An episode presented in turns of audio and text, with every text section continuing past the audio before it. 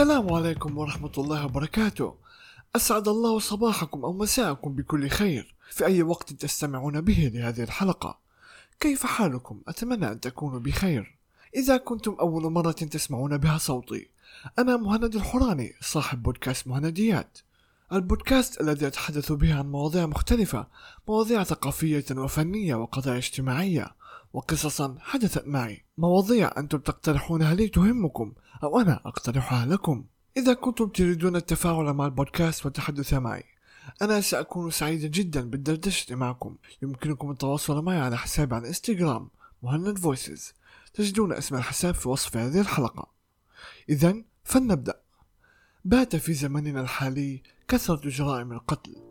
فلا يخلو يوم أو أسبوع أو شهر إلا ونسمع عن جريمة قتل جديدة فلان قتل فلانة أو حادثة قتل وخاصة حوادث قتل النساء في مجتمعاتنا العربية أنا هنا لأتحدث عن هذا الموضوع من منظور نفسي فاربط الأحزمة لأن هذه الحلقة ستكون دسمة لنسأل السؤال الجوهري لماذا يلجأ الإنسان إلى القتل؟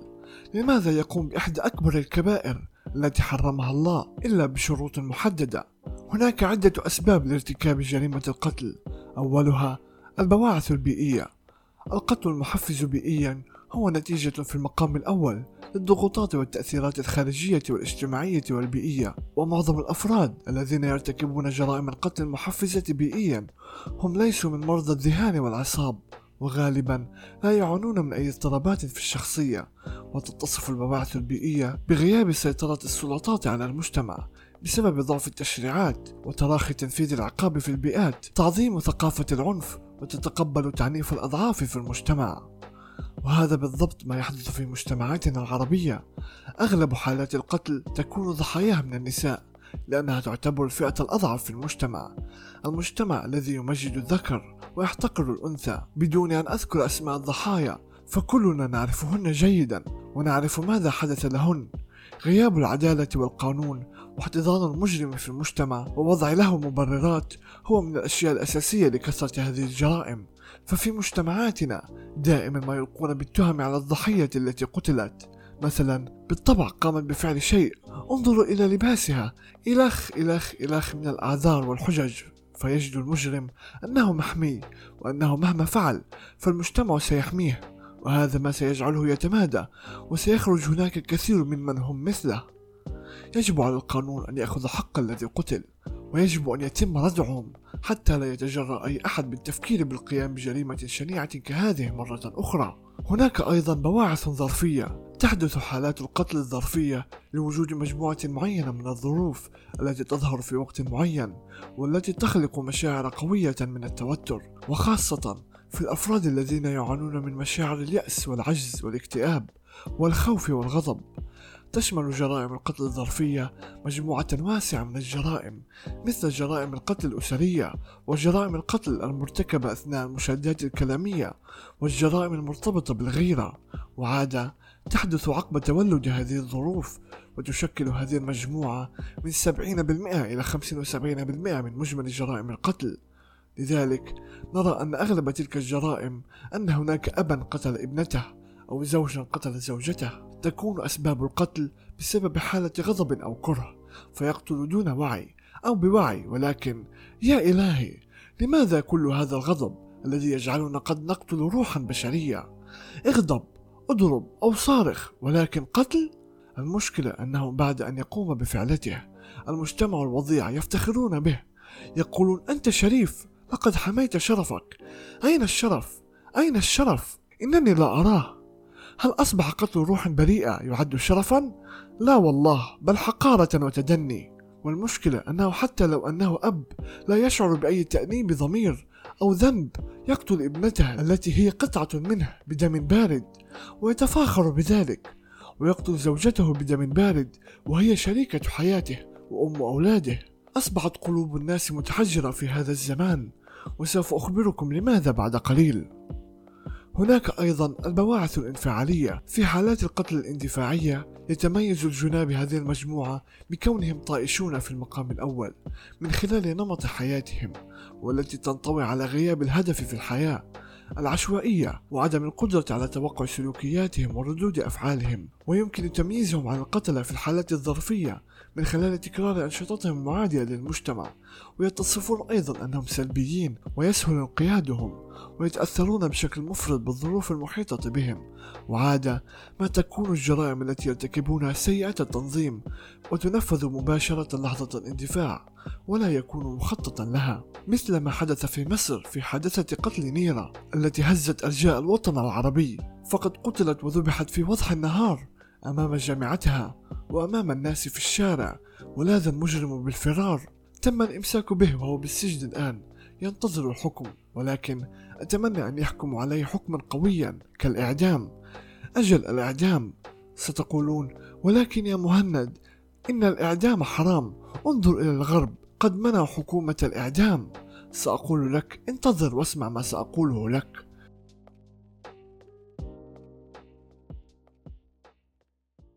يقول الله سبحانه وتعالى بعد بسم الله الرحمن الرحيم سورة البقرة في الآية 179 ولكم في القصاص حياة يا أولي الألباب لعلكم تتقون. الله حلل الإعدام والقصاص فالقاتل يقتل. هذه شريعة الله سبحانه وتعالى. حللوا الآية جيدا. في آخر الآية لعلكم تتقون. ضعوا على تلك الجملة ألف خط. الله سبحانه وتعالى لم يضع أي حكم إلا بهدف. القصاص إذا تم وقتل القاتل سيخاف الجميع. خاصة المجرم الذي يريد ارتكاب جريمته. إذا رأى أن المجرم الذي مثله وقع عليه حكم الإعدام سيخاف لأن النفس البشرية غالية غالية جدا والموت شيء كبير وعظيم يا جماعة. هناك شيء آخر أيضا. لماذا نسبة التحرش والقتل للنساء أقل عند الغرب؟ بينما عندنا النسب أعلى رغم أن الغرب يرتدون ملابس فاضحة وشبه عارية. هذا يثبت أن اللباس ليس له أي سبب في القتل أو التحرش الغرب ميزتهم أن هناك قوانين وقانون يحمي الضحية فلا يتجرؤون على القيام بجريمة قتل. فعندهم عقوبة الإعدام هي السجن المؤبد والسجن المؤبد بمثابة عقوبة إعدام لأنك ستعيش في السجن طوال حياتك إلى أن تموت ولن ترى العالم أبدا. أما في مجتمعاتنا العربية فلا يوجد حكم سجن مؤبد تقريبا. بل إذا تقرر هذا الحكم يمكن أن يخرج المجرم بكفالة مالية. أيضا من الأسباب الرئيسية لتلك الجرائم هي الجهل وضعف الدين ومخافة الله في قلوب الناس. عندما تذهبون إلى التعليقات في مواقع التواصل الاجتماعي على أخبار تلك الجرائم ستجدون تعليقات ك منيح إنه قتلها كيف ترفضه وأيضا تعليقات مثل كان اغتصبها بدل ما يقتلها. أو أنه بطل. تعليقات من شباب وبنات وأولاد أتتخيلون ذلك؟ الشباب الذين هم كلمة المجتمع وجوهره يقولون هذا الكلام هذا الكلام والتعليقات لا يعبر إلا على جهل كبير الجهل هذا يولد فتنة وتصبح هذه الجرائم عادية وكأنها شيء روتيني وهذا الشيء الذي لا نريد أن نصل إليه قلنا سابقا أن قلوب الناس أصبحت متحجرة لماذا يا ترى؟ برأيي هو ضعف الدين ومخافة الله. فالشخص الذي يخاف الله ويشعر بأن الله يراقبه في كل حين لا يتجرأ على القيام بفعلته.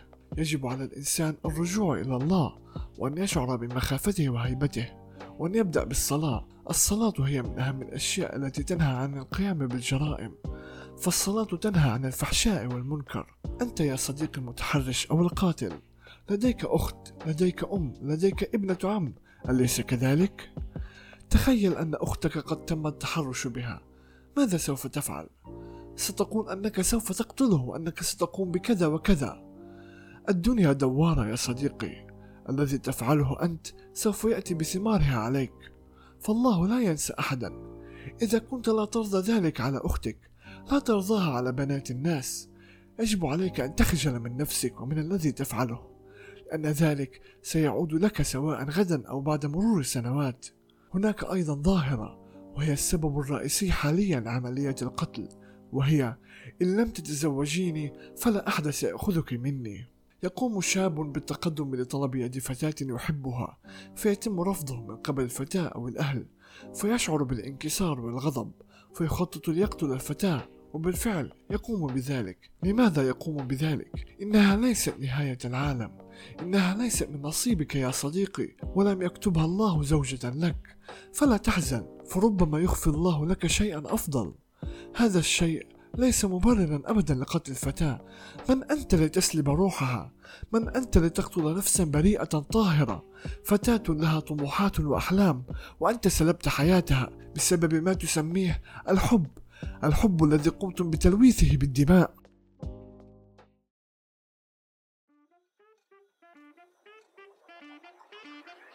ختاما جرائم القتل لم ولن تنتهي إلا بردع القاتل ونص قوانين صارمة تردع هذه الجريمة الشنيعة. حماكم الله مستمعيني ومستمعاتي الأعزاء من كل شر يمس بكم. أنتم أقوياء وطموحين وأنا فخور بكم جميعا. شكرا لكم لاستماعكم. أتمنى أنكم استمتعتم وأتمنى أنكم استفدتم. أعلم أن هذه الحلقة كانت حساسة وجدية ولكن كان يجب أن أتحدث عن هذا الموضوع لأنه أصبح منتشرا في مجتمعنا. أراكم في حلقة جديدة يوم الأحد الساعة العاشرة صباحا. إلى اللقاء.